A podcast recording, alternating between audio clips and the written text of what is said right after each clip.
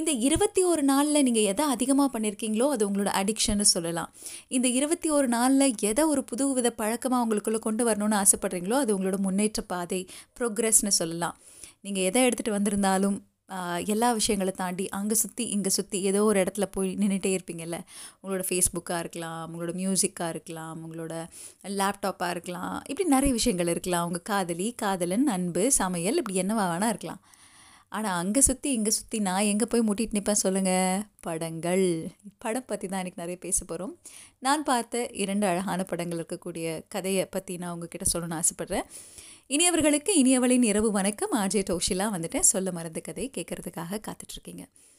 சொல்ல மறந்த கதையில் இன்றைக்கி நிகழ்ச்சி ஆரம்பிக்கிறதுக்கு முன்னாடி என்ன படம் அப்படின்னு சொல்கிறதுக்கு முன்னாடி இந்த படத்தை பாதியிலே நிறுத்திட்டேன் நான். படம் முக்கையா, ரொம்ப மோசமாக இருந்துச்சா, தூக்கம் வந்துச்சா, என்னடா படம் எடுத்து வச்சுருக்கீங்க அப்படின்னு தோணுச்சா அப்படின்னு கேட்டிங்களா? அப்படி தோணல. ஒரு மாதிரி ரொம்ப ராவாக, ரொம்ப ரியலாக இருக்கக்கூடிய சில படங்கள் அதற்கு மேலே பார்க்க முடியாது. கொஞ்சம் ஸ்ட்ரென்த் கெயின் பண்ணணும், மனசு நார்மல் ஆகணும், இந்த பால்பிட்டேஷன் அதிகமாக முதல் ஸ்டாப் பண்ணணும், ரெண்டு இளையராஜா பாட்டு கேட்கணும், அப்புறம் மனசு சரியானதுக்கப்புறம் இன்னும் ரெண்டு நாள் கழித்து அந்த மீதி படத்தை பார்த்து முடித்து அந்த முழு பெயினையும் அனுபவித்து அப்பப்பா இப்படிலாம் உலகத்தில் நடக்குதா அப்படின்னு தோணக்கூடிய மாதிரி ஒரு படம். அப்புறம் ஏன் அவ்வளோ கஷ்டப்பட்டு அந்த படத்தை பார்க்குறீங்க? Good question. பட் அந்த படம் அவ்வளோ சாதாரணமாக எடை போடக்கூடிய படம் அல்ல. சரி, என்ன படம் அப்படின்னு கேட்குறீங்களா? பிளாட்ஃபார்ம். இந்த பிளாட்ஃபார்ம் பற்றி இன்றைக்கி நிறைய நம்ம பேச போகிறோம். பிளாட்ஃபார்ம் திரைப்படம், அதாவது இந்த ஸ்னோ பியர்சர் மாதிரி தான். படுக்க போட்டால் ஸ்னோ பியர்சர், வேர்டிக்கலாக நிற்க வச்சா பிளாட்ஃபார்ம் அப்படின்னு ஒரு வார்த்தையில் புரியறதுக்காக சொல்லலாம். கிட்டத்தட்ட பார்த்திங்கன்னா ஒரு கிளாஸ் டிஃப்ரென்ஸ் இருக்கக்கூடிய மாதிரி இதில் நிறைய கதைக்கரு இருக்குது. சர்வைவல் ஆஃப் த ஃபிட்டஸ்ட், அதே சமயத்தில் லக்ஸூரியாக வாழக்கூடியவங்க, கொஞ்சம் உணவு கிடைக்காமல் வாழக்கூடியவங்க, அவங்களுக்குள்ளே ஏற்படக்கூடிய சண்டை, ஒருத்தர் ஒருத்தர் உயிர் வாழ்கிறதுக்கு மனிதனோட மாமிசத்தையே சாப்பிடக்கூடிய ஒரு நிலை. இதெல்லாம் சொல்லும் போது கொஞ்சம் பயந்துடாதீங்க, டென்ஷன் ஆகிடாதீங்க. நான் சொல்கிறத விட பல மடங்கு ரா, ரியல், பிளட், வயலன்ஸாக இருக்கும் இந்த படம். பட் இது சொல்லக்கூடிய கதைக்கரு ஒன்றே ஒன்று தாங்க. இங்கே மாற்றம் நிகழணும்னா இங்கே எல்லாரும் மாறணும், எல்லாருக்குள்ளேயும் இங்கே இருக்கக்கூடிய எல்லா விஷயமும் எல்லாருக்கும் அப்படிங்கிற ஒரு எண்ணம் வேணும். இன்ஃபேக்ட் இந்த வேர்டிக்கலாக இருக்கக்கூடிய ஒரு ஹோலில் பிளாட்ஃபார்ம் அப்படிங்கிற ஒரு விஷயம் நடக்கும். அதுதான் இந்த உலகம், தட்டையாக இருக்கக்கூடிய உலகத்தில் நடந்துகிட்ருக்கு. ஸோ எல்லாருக்கும் எல்லாமும் கொண்டு போய் சேர்க்க வேண்டும் என்ற எண்ணம் தான் பிளாட்ஃபார்ம். கொஞ்சம் புரிஞ்ச மாதிரி, புரியாத மாதிரி இருக்கா? அப்படி தான் இருக்கும். ஷோ முழுக்க கேளுங்க, புரிய வைக்கிறதுக்கு ட்ரை பண்ணுறேன். சொல்ல மறந்து கதை கேட்டுட்ருக்கீங்க ஆன் ஹலோ எஃப்எம் நூற்றி ஆறு புள்ளி நாலு. சொல்ல மறந்த கதை கேட்டுட்ருக்கீங்க ஆன் ஹலோ எஃப்எம் நூற்றி ஆறு புள்ளி நாலு டோஷிலா பேசிகிட்ருக்கேன். பிளாட்ஃபார்ம் திரைப்படம் பற்றி நான் இன்றைக்கி ஆரம்பித்தேன். இந்த திரைப்படத்தில் இருக்கக்கூடிய கதை ஒரு வெர்டிக்கல் பில்டிங் ஒன்று நினச்சிக்கோங்க. கிட்டத்தட்ட ஒரு ப்ராப்பர் பிக் பாஸ் ஹவுஸ் இது தான். இன்ஃபேக்ட் ப்ராப்பர் மான்ஸ்ட்ரஸ் ஹவுஸ் இது தான் அப்படின்னு சொல்லலாம். பிக் பாஸ் ஹவுஸ்லையாவது நிறைய ஏசியெல்லாம் போட்டு உங்களுக்கு பொருளெல்லாம் கொடுத்து உங்களுக்கு லக்ஸூரியாக வாழ வைக்கிறதுக்கு அப்பப்போ ஒரு டாஸ்க்கு கொடுக்குறது, விளையாடுறது, அப்படிங்கிற விஷயங்கள்லாம் நடக்குது. இப்போ நம்ம குவாரண்டைனில் நம்ம வீட்டில் நடக்கக்கூடியது தான். ஆனால் இந்த ஹோல் ஒரு ஒன்றுலேருந்து எத்தனை லெவல் இருக்குதுன்னு யாருக்குமே தெரியாது. அது இரநூறுக்கும் மேற்பட்ட லெவல் இருக்கும். பயங்கரமான குக்கிங் ஒன்று ஃபஸ்ட் லெவலில் இருக்கும். குக் பண்ணி என்ன பண்ணுவாங்கன்னா இந்த ஒரு டிஷ்ஷை ஒரு ஒரு லெவலுக்கும் அனுப்புவாங்க. அப்போ இந்த ஒரு ஒரு லெவலில் என்ன இருக்குதுன்னு கேட்குறீங்களா? ரெண்டே பேர் தான் இருப்பாங்க. First, second, third, fourth, fifth அப்படின்னு க்ராஸ் பண்ணி வந்துக்கிட்டே இருக்கும். இதுக்கு நடுவில் ஸ்கொயர் மாதிரி ஒரு ஹோல் இருக்கும். இந்த ஹோல் பில்டிங்கே வந்து ஹோல் அப்படின்னு சொல்லுவாங்க. ஸோ அந்த ஒரு ஒரு ஹோல்லையும் வந்து பார்த்துக்கிட்டிங்கன்னா ஒரு ஸ்ப்ரிங், ஒரு லிஃப்ட் மாதிரி ஒன்று இறங்கும். அது கொஞ்சம் நேரம் நிற்கும். அது நிற்கும்போது முதல் லெவலில் அப்படியே அந்த உணவு இருக்கும், அவங்க சாப்பிட்டுக்கலாம். அடுத்த லெவலில் இவங்க மிச்சம் வைக்கிறது, அதுக்கு அடுத்த லெவலில் இவங்க மிச்சம் வைக்கிறது அப்படின்னு தான் போகும். கிட்டத்தட்ட ஒரு ஃபார்ட்டி ஃபிஃப்டி இந்த மாதிரி லெவலெல்லாம் வரும்போது பார்த்துக்கிட்டிங்கன்னா க்ரீன் லைட் வந்து எரியும். ரெட் லைட் வர நேரத்தில் அதுக்குள்ளே நீ சாப்பிட்டு முடிச்சிருக்கணும். எந்த உணவையும் உன் கையில் எடுத்து வைக்கக்கூடாது. சப்போஸ் நீ உணவை கையில் எடுத்து வச்சின்னா உன்னோட அறை வந்து ரொம்ப டெம்பரேச்சர் அதிகம் பண்ணுவாங்க, உன்னால் அங்கே இருக்க முடியாத ஒரு பனிஷ்மெண்ட் மாதிரி. ஸோ கீழே போக போக போக போக போக போக போக எத்தனை லெவலில் எத்தனை மனுஷங்க இருக்காங்கன்னு தெரியாது. அவங்களுக்கு உணவு போகுதா இல்லையான்னு தெரியாது. ஒரு வேளை நூற்றி முப்பது நூற்றி நாற்பதுக்கெல்லாம் போயிட்டா ஒரு ஒரு வாரம் வந்து உணவு இல்லாமல் வாழ்ந்துட முடியும். அதுக்கு மேலே மனிதர்கள் தங்களோட கூட இருக்கிறவங்கள கொன்று சாப்பிட்றது, மாமிசத்தை சாப்பிட்றது, இந்த மாதிரி நிலைக்கு வந்துடுவாங்க. ஸோ இந்த இடத்துல என்னாகும், இவங்களுக்குள்ள பசி பிரச்சனைனால சண்டை வரும். சர்வைவல் ஆஃப் த ஃபிட்டஸ்ட்ன்ற மாதிரி மாறி மாறி அடிச்சுப்பாங்க. அங்கே தான் நம்ம ஹீரோ வராரு. இந்த ஹீரோ என்ன மாதிரி ஒரு மாற்றத்தை கொண்டு வராரு, மேலே இருக்கிறவங்க எல்லாம் கிடைக்கப்பெறவங்க என்ன புரிஞ்சுக்கணும், கீழே எவ்வளோ பேர் இருக்காங்கன்னு தெரியல. ஸோ ஒரு பிளானிங் வேணும். தேவையானதை மட்டுமே சாப்பிடணும், தேவையில்லாததை நம்ம தொடக்கூடாது. மற்றவங்களுக்கு நாம் எச்சில் பண்ணின உணவை கொடுக்கக்கூடாது. கீழே எவ்வளோ பேர் இருக்காங்களோ அவங்களுக்கும் கொண்டு போய் சேர்க்கணும் அப்படிங்கிற அந்த ஒரு எண்ணத்தை மேலே இருக்கிறவங்களுக்கு யார் சொல்லுவா அப்படின்னு போராடக்கூடிய ஒரு ஹீரோ. இதுதான் கதை. ஆக்சுவலி நாம் இப்போ பண்ண வேண்டிய அவசியமான ஒன்று. கடைக்கு போகிறோன்னா எல்லா விஷயத்தையும் வாரி ஷாப்பிங் பண்ணிட்டு வந்துடுறோம்ல. மற்றவங்களுக்கு இருக்குமா இருக்காதாங்கிறத பற்றி யோசிக்கிறது இல்லை. குவாரண்டைன் நமக்கு மட்டும் இல்லை, நம்மளை போல் உலகத்தில் இருக்கக்கூடிய எல்லா மக்களுக்கும். As I said already, இது வேர்ட்டிக்கலாக இருக்குது, பூமி தட்டையாக இருக்குது. தட்டையாக இருக்கக்கூடிய ஒரு பிளாட்ஃபார்ம் ஹோலில் தான் நம்ம வாழ்க்கை இருக்குது. ஸோ மேலே இருக்கீங்க, கீழே இருக்கீங்க, எந்த லெவலில் இருக்கீங்கன்னு தெரியல. பட் மேக் ஷியோர் மற்றவங்களுக்கு சாப்பாடு வேணும், மற்றவங்களும் வாழ்கிறதுக்கு தகுதியான ஒரு இடத்தை நாம் உருவாக்கி கொடுக்கணும். அதுக்கு நம்மளோட திங்கிங் மாறணும் அப்படின்னு சொல்லக்கூடிய பிளாட்ஃபார்ம் திரைப்படம். அந்த திரைப்படம் பற்றி நிறைய பேசலாம், இன்னும் நிறைய இருக்குது. உங்களோட மெயில்ஸ் எல்லாம் வேறு இருக்குது, அதெல்லாம் படிக்க போகிறேன். Stay tune. சொல்ல மறந்த கதை கேட்டுட்ருக்கீங்க. சொல்ல மறந்த கதை கேட்டுட்ருக்கீங்க ஆன் ஹலோ எஃப்எம் நூற்றி ஆறு புள்ளி நாலு டோஷிலா பேசிகிட்ருக்கேன். பிளாட்ஃபார்ம் திரைப்படம் பற்றி உங்ககிட்ட ஷேர் பண்ணிகிட்ருந்தேன். பாதி படம் தாங்க பார்த்தேன், மீதி பார்க்குறதுக்கு எனக்கு வந்து ஒரு ஸ்ட்ரென்த் கொடு கடவுளே, வலிமை கொடு கடவுளே அப்படின்னு வேண்ட அளவுக்கு ஆயிடுச்சு. இன்ஃபேக்ட் பாதி படத்துக்கு அப்புறம் பால்பிட்டேஷன்லாம் அதிகமாகி ஒரு மாதிரி கண்ணில் தண்ணியெல்லாம் வந்து, ஓ மை காட் கடவுளே, I am so thankful to you, இந்த மாதிரி ஒரு வாழ்க்கையை நீ எனக்கு கொடுத்தது. அந்த ஒரு ஹோல் வேர்ட்டிக்கல் ஹோலை பார்க்கும்போது என்னோடய வாழ்க்கையில் அட்லீஸ்ட் ஒரு முப்பதாவது இருபதாவது நிலையிலையாவது நான் இருப்பேன் அப்படின்னு எனக்கு தோணுச்சு.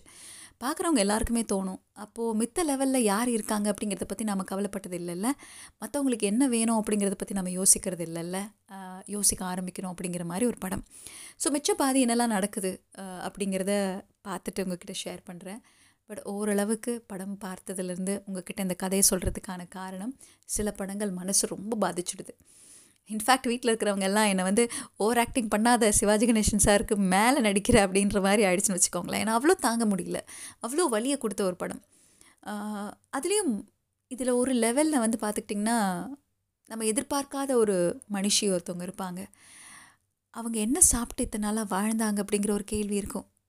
ஓ மை காட், இப்படிப்பட்ட கேள்வியெல்லாம் நமக்குள்ளே மட்டும் இல்லை, நம்ம மற்றவங்களுக்காகவும் கேட்டு பார்த்துக்கணும். அதனால தான் சொல்கிறாங்க குவாரண்டைன் எல்லாருக்கும் ஒன்றும் இல்லை அப்படின்னு. கொஞ்சம் நாளைக்கு முன்னாடி ஹாங்காங் மற்றும் சைனா பில்டிங் பற்றி நான் சொல்லியிருந்தேன். நம்ம வந்து பத்துக்கு பத்து ரூமில் ஒரு பிஸ்னஸ் பண்ணுறோம், பட் பத்துக்கு பத்து கூட இல்லை. அது எத்தனை என்ன சைஸ்ன்னு கூட எனக்கு சொல்ல தெரியல. ஓரமாக ஒரு டாய்லெட் பேசின் இருக்குது, இந்த பக்கம் பார்த்துக்கிட்டிங்கன்னா கிச்சன் ஸ்லாப் இருக்குது. தண்ணி வரலன்னா அதுலேருந்து வரக்கூடிய ஸ்டிங்கிங் ஸ்மெல்லோடு சேர்ந்து இந்த பக்கம் குக் பண்ணி சாப்பிடக்கூடிய ஒரு நிலைமை இருக்கக்கூடிய ஒரு உலகம் ஒரு பக்கம் இயங்கிக்கிட்டு தான் இருக்குது. ஸோ எல்லா மனிதர்களும் நினச்சி பார்க்கும்போது நம்ம வந்து பணம் பெருசாக நினைக்காம அவங்களோட இந்த நேரத்தில் நாம் சப்போர்ட் பண்ணக்கூடியது உணவு, அது இல்லாமல் பணம், இதெல்லாம் வந்து கொஞ்சம் கூட யோசிக்காமல் மற்றவங்களுக்கு ஹெல்ப் பண்ணணும். நம்மக்கிட்ட இருக்குது, அடுத்த லெவலில் இருக்கவங்ககிட்ட அது இருக்கா இல்லையான்னு தெரியாது. ஸோ இங்கே ஒரு ஒரு இடத்துலையும் ஒரு பார்ட் ஷேர் பண்ண ஷேர் பண்ண எல்லாரோட வாழ்க்கையிலையும் கொஞ்சம் சந்தோஷம் வரதுக்கான வாய்ப்புகள் நிறைய இருக்குது. இன்ஃபேக்ட் இன்றைக்கி எதை பற்றி பேச போகிறோன்னு கேட்டிங்கன்னா, இங்கே வராரு பாருங்கள் நம்மளோட ஹீரோ. உள்ளே இருக்கிறவங்களுக்கு வந்து ஒரே ஒரு விஷயம் அலோவ் பண்ணுறாங்க, நீங்கள் ஹோல்குள்ளே, அதாவது கிட்டத்தட்ட ஒரு ஜெயில், அந்த ப்ரிசன்குள்ளே நீங்கள் போகும்போது உங்கள் கையில் நீங்கள் ஒரு பொருள் எடுத்துகிட்டு போகலாம் அப்படின்னு சொல்கிறாங்க. ஹீரோவோட அந்த லெவலில் இருக்கக்கூடிய ஒருத்தர் என்ன எடுத்துகிட்டு வராருன்னா ஒரு ஷார்ப்பான ஒரு கத்தி. ஆனால் நம்ம ஹீரோ என்ன எடுத்துகிட்டு போகிறார் தெரியுமா? கத்தியை தீட்டாதே புத்தியை தீட்டு அப்படிம்பாங்கல்ல, அந்த மாதிரி இந்த புத்தியை தீட்டக்கூடிய கத்தி ஒன்று எடுத்துகிட்டு போகிறாரு. புத்தியை தீட்டக்கூடிய கத்தி, வாட் இஸ் தட் அப்படின்னு கேட்குறீங்களா? யோசிங்களேன் கொஞ்சம் நேரம். புத்தியை தீட்டக்கூடிய கத்தி எதுன்னு கொஞ்சம் யோசிச்சிங்கன்னா நான் சந்தோஷப்படுவேன். என்ன மாதிரி விஷயங்கள்லாம் இருக்கலாம், இருக்கிறதுக்கு வாய்ப்பு இருக்குது அப்படின்னு கொஞ்சம் திங்க் பண்ணிக்கிட்டே இருங்க. ஆனால் மாற்றத்தை கொண்டு வரக்கூடிய இந்த ஹீரோ மாதிரி நம்மளோட லைஃப் ஒரு நிலையில் இருந்து அதை மாற்றி கொண்டு வரணும்னு முயற்சித்த சில மனிதர்கள் இருப்பாங்க. ஃபார் எக்ஸாம்பிள் அப்பா, நீ என்ன வேணா பண்ணு, இந்த லைஃப்பில் வந்து எவ்வளோ விஷயங்கள்லாம் நடக்கட்டும், எனக்கு கொஞ்சம் டென்ஷன் கொடுக்காம இரு, எப்படியாவது இந்த ஃபினான்ஷியல் ஸ்ட்ரகிளில் நம்ம குடும்பத்தை நான் மீட்டு கொண்டு வந்துடுறேன், வெளியில் ரொம்ப நேரம் தான் இருப்பேன், வீட்டுக்கு ஏன் வரல அப்படி இப்படிலாம் தொந்தரவுலாம் பண்ணாத, ஹார்ட் ஒர்க் வேணும், இந்த நிலைமையை நான் மீட்டு கொண்டு வந்தால் தான் அடுத்து வரக்கூடிய தலைமுறைகள் சந்தோஷமாக நம்ம குடும்பத்தில் வாழும்னு எவ்வளோ தியாகங்கள் பண்ண, மாற்றங்கள் கொண்டு வந்த அப்பா. இப்படி பல பேர் இருக்காங்க லைஃப்பில், அதெல்லாம் பற்றி பேசலாம். ஸோ ஹீரோவோட லெவலில் இருந்த இன்னொரு பர்சன் வச்சுருந்தது கத்தி, ஹீரோ புத்தியை தீட்டக்கூடிய கத்தி ஒன்று வச்சுருந்தார். அது என்ன தோணுச்சுன்னா எனக்கு இமீடியட்டாக இப்போவே நீங்கள் மெயில் பண்ணணும் சரியா? ஆனால் நாளைக்கு தான் படிப்பேன். Toshila at hello FM dot எனக்கு, Toshi talks Instagram ID, Toshila என்னோடய ஃபேஸ்புக் பேஜ். அப்போ டோஷி நீ அதை சொல்ல மாட்டியா அப்படின்னு கேட்டிங்கன்னா சொல்கிறேன், வெயிட் பண்ணுங்கள். புத்தியை தீட்டக்கூடிய கத்தி. அது என்ன நல்லா இருக்குல்ல விடுகதை, புத்தியை தீட்டக்கூடிய கத்தி. வேற என்ன, இந்த ஹேஷ்டேக் டுவெண்ட்டி ஒன் டேஸ் ஸ்டேன்னு ஒரு சேலஞ்சில் உங்களுக்காக நான் சொன்ன விஷயம்தான். புக்கு படிங்க, ஒரு புக்காவது நீங்கள் முடிச்சிருக்கணும் அப்படின்னு சொன்னேன். ஸோ புக், ஒரு புக் எடுத்துக்கிட்டு உள்ளே வருவார். உள்ள கத்தி பயங்கர கொலகார வெப்பன்லாம் வச்சுட்டு இருக்கக்கூடிய இடத்துக்கு புக்கை உள்ளே எடுத்துகிட்டு வரக்கூடிய ஒரு ஹீரோ. உட சேஞ்ச் இல்லை, இன்ஃபேக்ட் கார்டு உங்ககிட்ட இருந்தால் பிடிங்குவாங்க சிதம்பரம், உங்ககிட்ட பணம் இருந்தால் எடுத்துக்குவானுங்க, ஆனால் படிப்பை உங்ககிட்ட இருந்து பிரிக்க முடியாது சிதம்பரம்ங்கிற மாதிரி படிப்பு எந்நேரமும் நமக்குள்ள இந்த சிந்தனையை வளர்க்கக்கூடிய படிப்பு இந்த உலகத்தில் இருக்கக்கூடிய நிறைய விஷயங்களுக்கான ஒரு பெரும் மாற்றம். நிறைய பணம் லக்ஸுரியான வாழ்க்கை வாழக்கூடிய லெவல் ஒன்றில் இருக்கவங்களுக்கு புரியலை, இதுக்கு மேலே கீழே இருக்கிற மனுஷங்க எப்படி வாழ்கிறாங்கன்னு தெரியலை. அப்படியே ஏதாவது மாற்றம் கொண்டு வரணும்னு ஆசைப்பட்டால் நான் உயிர் வாழணும், நீ உயிர் வாழணும், ஒரு நாள் இதை விட்டு நம்ம வெளியே போயிடுவோம். அதுக்காக ஒருத்தர் ஒருத்தர் அடிச்சுக்கிட்டு யார் மேலே போனாலும், ஒருத்தர் வந்து அந்த லெவல்லேருந்து ஒருவேளை அந்த லிஃப்ட்டில் ஏறி மேலே போனாலும் அவங்க கையை பிடிச்சி இழுத்து கீழே போடுறதுலேருந்து எல்லா விஷயங்களையும் யாரையும் ஏற விடாமல் முயற்சி பண்ணிகிட்டு இருக்கக்கூடிய இடத்துல யாராவது ஒருத்தர் மேலே போய் சொல்லணும் கீழே இருக்கவங்களுக்கு சாப்பாடு இல்லைங்க. நீங்கள் கொஞ்சம் மனசு வச்சு எல்லா விஷயங்களையும் ஷேர் பண்ணிங்கன்னா இங்கே எல்லாருக்குமான வாழ்க்கை அமையும்னு. ஸோ யார் சொல்ல போகிறா, யார் அந்த மாற்றத்தை கொண்டு வர போகிறா, அங்கே தான் இருக்குது கதை. ஸோ இந்த படம் ரொம்ப அழகான ஒரு நாட்டோடு இருந்துச்சு. பட் கொஞ்சம் வயலன்ஸ் அதிகம், பட் அதுதான் உலகம், அதுதான் நிதர்சனம், யதார்த்தமாக இருக்குது. அது இல்லாத ஒரு உலகத்துக்கு தான் நாம் மாறணும்னு ஆசைப்பட்டுருக்கோம். அதனால தான் கல்வி ரொம்ப முக்கியமாக இருக்குது. சொல்ல மருந்து கதை கேட்டுட்ருக்கீங்க ஆன் ஹலோ எஃப்எம் நூற்றி ஆறு புள்ளி நாலு டோஷிலா பேசிகிட்ருக்கேன். உங்களோட வாழ்க்கையை மாற்றி அமைத்த ஒருவர் யார்? எனக்கு டிஓஎஸ்ஹெச்ஐஎல்ஏ டோஷிலா அட் ஹலோ எஃப்எம் டாட் எனக்கு மெயில் பண்ணுங்கள். Toshi talks Instagram ID, Toshila என்னோட ஃபேஸ்புக் பேஜ். நேற்றுக்கு பென்சில் கதைகள் பற்றி பேசணும், நிறைய மெயில்ஸ் வந்திருக்கு, அதெல்லாம் நான் படிக்கிறேன். Stay tuned. சொல்ல மருந்து கதை கேட்டுட்ருக்கீங்க ஆன் ஹலோ எஃப்எம் நூற்றி ஆறு புள்ளி நாலு டோஷிலா பேசிகிட்ருக்கேன். பிரவேசிகா மெயில் அனுப்பிச்சிருக்காங்க, ரொம்ப அழகாக இருக்குது பிரவேசிகா உங்களோட பெயர். பிரவேசிகா என்ன சொல்லியிருக்காங்கன்னா, தோஷி நீங்கள் சொன்ன மாதிரி பென்சில் கதை அப்படின்னு உடனே எனக்கு ஞாபகம் வந்தது. கிளாஸில் டீச்சர்ஸை இரிட்டேட் பண்ணுறதுக்குன்னே சில டெக்னிக்ஸ் உண்டு பென்சிலில். அது வந்து பார்த்துக்கிட்டிங்கன்னா பேப்பரில் பொட்டு வைக்கிறது எனக்கு நல்லா ஞாபகம் இருக்குது. இந்த அபிபா வரையும் போது, அதுக்கப்புறம் வந்து செல்ஸ்லாம் வரையும் போது டொக்கு டொக்கு டொக்கு டொக்கு டொக்கு டொக்கு டொக்கு டொக்கு டொக்கு டொக்கு டொக்கு டொக்கு அப்படின்னு சொல்லிட்டு அது பட்டு பட்டு பட்டு பட்டு பட்டு பட்டுன்னு வைக்கிறதுல ஒரு சந்தோஷம் இருக்கும். ஸோ அப்போது என்னோடய கிளாஸ் டீச்சர் அவங்க வந்து எப்போவுமே எக்ஸாம் ஹாலுக்காக வருவாங்க. அவங்களுக்கு ரொம்ப டென்ஷன் ஆகும் இந்த சத்தம், கொஞ்சம் மெதுவாக பண்ணு கொஞ்சம் மெதுவாக பண்ணுன்னு சொல்லுவாங்க. The only way to irritate her is this. So நான் அதுதான் பண்ணுவேன். எனக்கு இப்போ கூட யாராவது இந்த டொக்கு டொக்கு சத்தம் வச்சா அவங்களோட ஞாபகம் வந்துடும். அந்த மிஸ் பேர் வந்து விஜயலக்ஷ்மி அப்படின்னு சொல்லியிருக்காங்க. பட் ஐ மிஸ் ஹர் தான். பட் ஸ்கூலில் இருக்கக்கூடிய சில காரணத்தினால குறும்புனால எனக்கு அது ஞாபகம் வந்துச்சு டோஷி, இந்த பென்சில் கதைகள் பற்றி நீங்கள் பேசும்போது அப்படின்னு சொல்லியிருக்காங்க. அண்ட் கிருஷ்ணகுமார் மெயில் அனுப்பிச்சிருக்காங்க. கிருஷ்ணகுமார் என்ன சொல்லியிருக்காங்கன்னா, டோஷி என்னோடய க்ரஷ்ஷுக்கு ஒவ்வொரு வருடமும் நான் வந்து ஒரு பென்சில் வாங்கி கொடுப்பேன். அதாவது நீங்கள் சொன்ன மாதிரி ஒரு வயசுக்கு அப்புறம் பென்சில் யூசேஜ் குறைஞ்சாலும் நம்மக்கிட்ட நிச்சயமாக ஒரு பென்சில் இருக்கும் இல்லையா. ஸோ ஒரு ஒரு கிளாஸ் என்டர் ஆகும்போதும் ஒரு பென்சிலில் வந்து சின்னதாக, இன்றைக்கி வந்து நம்ம எப்படி ஒரு கிஃப்ட்லலாம் ஒரு ரிப்பன் கட்டுறோமோ அந்த மாதிரி அந்த பென்சிலில் ரிப்பன் கட்டி ஒரு ஒரு டைம் கிளாஸ்க்கு வரும்போது அவளுக்கு நான் விஷ் பண்ணி கங்க்ராச்சுலேட் பண்ணுவேன். அதனோட வழக்கமாகவே இருந்தது. அவளுக்கும் எனக்கு அவளை ரொம்ப பிடிக்கும்னு தெரியும். அவ எனக்கும் சொல்கிற மாதிரி ஒரு ஸ்பெஷலான ஒரு ஃபீலிங் இருக்கத்தான் செஞ்சுது. பட் அதை பற்றி நாங்கள் ஷேர் பண்ணிக்கிறது இல்லை. ஏன்னா அவளுக்கு எப்படி என்னை பிடிக்கும்னு தெரிஞ்சதுன்னா ஒரு நாளும் அதை வேணான்னு சொல்ல மாட்டாள். அதை எதிர்பார்த்து அவள் ஸ்கூலில் எப்போவுமே காத்துட்ருப்பா. லெவன்த் வரைக்கும் ஒன்றா படித்தோம். பட் டுவெல்த் மார்க்ஸ்க்காக நான் வேறு ஸ்கூல் போக வேண்டியதாகிடுச்சு. அவங்க பேர் வேண்டாம், பட் கேட்டுட்டு இருந்தால் புரிஞ்சுப்பாங்கன்னு நம்புகிறேன் அப்படின்னு சொல்லியிருக்காங்க. தேங்க்யூ கிருஷ்ணகுமார் உங்களோட மெயிலுக்கு. அண்ட் கிளிமன் பாபு மெயில் அனுப்பிச்சிருக்காங்க, hi Toshila, well and wish to hear the same from you Toshila அப்படின்னு. Thank you, hope you are doing good, ரொம்ப நல்லா இருக்கேங்க. As I am working from home, I am able to listen சொல்ல மறந்த கதை without missing. I should thank God for this. For past days your show is just outstanding because I could hear your voice alone. Nowadays, S M K is a different experience without any callers on live. It is just awesome. Keep spreading love. Stay indoor and stay safe. அப்படின்னு சொல்லியிருக்காங்க. But I miss my listeners, Babu. ரொம்ப ரொம்ப miss பண்ணுறவங்களெல்லாம் லைவில் பேசுகிறத. எனக்கு வந்து இந்த டைரெக்டாக காலில் பேசுகிறத நான் மிஸ் பண்ணுறேன் தான். பட் நான் சொன்ன மாதிரி எல்லாருக்கும் ஒரு உதாரணமாக இருக்கணுங்கிறதுக்காக சில ஆர்ஜிஸ் வந்து ஒர்க் ஃப்ரம் ஹோம் பண்ணுறோம். ஏன்னா மீடியாவில் ஏன் வந்து ஒர்க் ஃப்ரம் ஹோம் பண்ண முடியுதுன்னா மற்றவங்களால பண்ண முடியும். Please stay indoor. ஏன்னா அந்த கொரோனா டைமில் தேவையானது ஒன்றே ஒன்று தான், உங்களோட கோஆப்ரேஷன் கவர்மெண்ட்டுக்கு.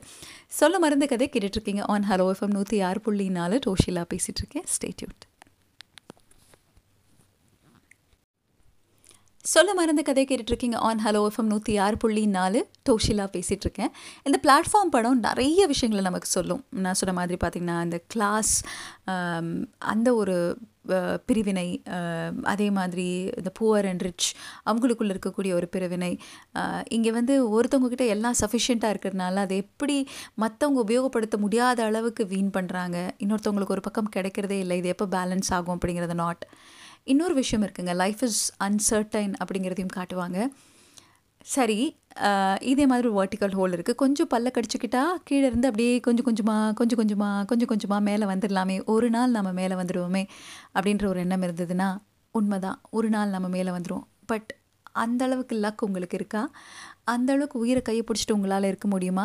உணவு கொஞ்சமாச்சும் உங்களுக்கு கிடைக்குமா? ஒருவேளை உங்களுக்கு உணவு கிடைக்காம ஒரு வகையில் வாழ்ந்துட்டிங்கன்னா கூட உங்கள் கூட இருக்கிறவங்களால சாப்பிடாமல் இருக்க முடியலன்னா, அவங்களுக்கு உணவு கிடைக்கலனா அவங்கள கொண்டு சாப்பிட்ருவாங்களே அப்படிங்கிற அந்த பயம் இல்லாமல் வாழ முடியுமா? இது எல்லாம் தப்பிச்சு பல கண்டங்கள் தாண்டி மேலே வரணும். அப்படியாவது ஒரு ஒரு படியாக மேலே வந்துடுமான்னு கேட்டால் லைஃப் இஸ் அன்சர்டைன் தான்.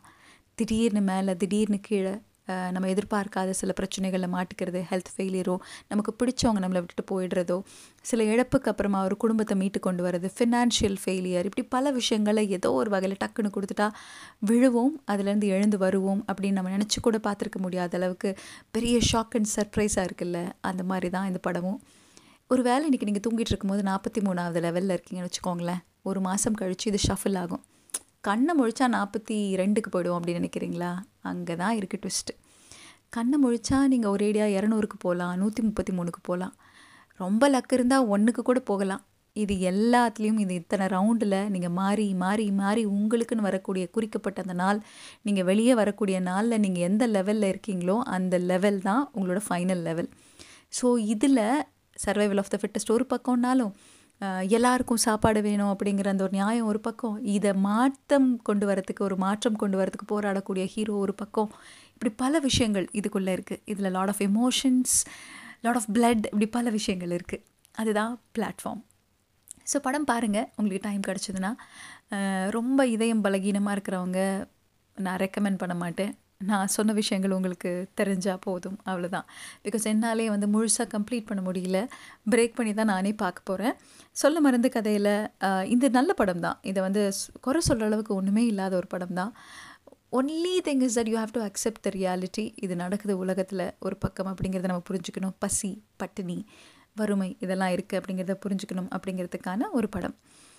அண்ட் சுகன்யா மயிலமிச்சிருக்காங்க, hi Toshila, good evening, had a meeting till now, so இப்போ தான் டியூன் பண்ணேன்னு ஸோ நேற்று கொஞ்சம் லேட்டாக கேட்டிருக்காங்கன்னு நினைக்கிறேன். கேம்லின் ஃப்ளோரா பென்சில் இப்போ வருது, நான் ஒரு பாக்ஸ் வாங்கி டெஸ்கில் வச்சுருக்கேன். இன்ஜினியரிங் ஸ்டூடெண்ட்ஸ்க்கு தெரியும் ஒவ்வொரு பென்சிலையும் ஒவ்வொரு மாதிரி ஷார்ப் செய்யணும்னு.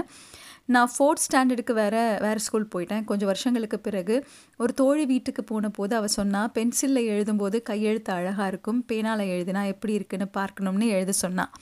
அதனால் என்கிட்ட எப்பவும் பென்சில் இருக்கும், அதில் பல பல திருட்டு பென்சில்களும் அடக்கும். எழுத்து அழகாக இருக்குன்னு நானே நம்பிப்பேன் அப்படின்னு சொல்லியிருக்காங்க. You have a good night அப்படின்னு சொல்லியிருக்காங்க. Thank you Sukanya, thank you so much for listening. உங்களோட மெயில்ஸ், உங்களோட லைஃப்பில் மாற்றம் கொண்டு வந்த நபர் பற்றி டிஓஎஸ்ஹெச்ஐஎல்ஏ டோஷிலா at hello FM dot I எனக்கு அனுப்பலாம்.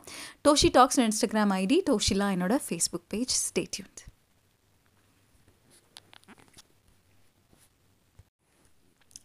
சொல்ல மறந்த கதை கேட்டுட்ருக்கீங்க ஆன் ஹலோ எஃப்எம் நூற்றி ஆறு புள்ளி நாலு டோஷிலா பேசிகிட்ருக்கேன்.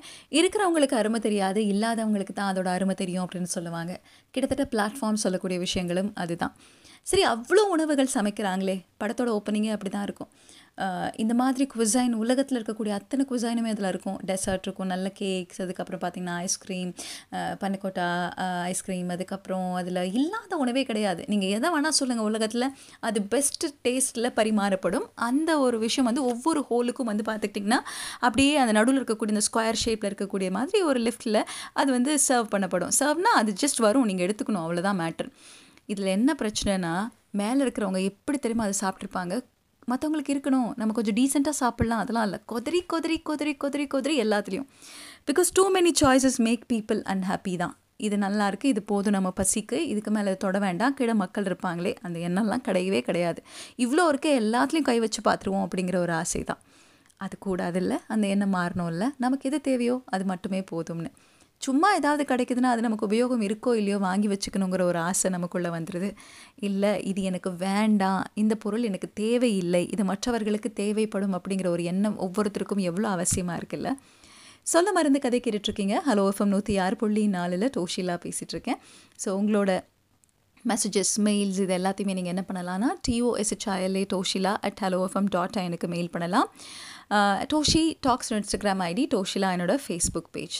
சில நேரங்களில் மனதுக்கு ரொம்ப குழப்பமாக இருக்கும். அந்த மாதிரி ஒரு குழப்பம் தான் இந்த படம் பாதி பார்த்துட்ருக்கும் போது வந்துச்சு. ஸோ அந்த மாதிரி நேரத்தில் வந்து பார்த்துக்கிட்டிங்கன்னா all you need is little sleep, கொஞ்சம் allow yourself a good night sleep அப்படின்னு சொல்லுவாங்க குழப்பமாக இருக்கும்போது. அந்த மாதிரி அந்த குழப்பத்தை எல்லாத்தையும் முடிச்சுட்டு நெக்ஸ்ட் நாள் எழுந்திரிச்சு பார்க்கும்போது ஐயோ இது ரொம்ப நல்ல படம், எவ்வளோ கருத்து இருக்குது பாரு இதில் அப்படின்னு தோணுச்சு.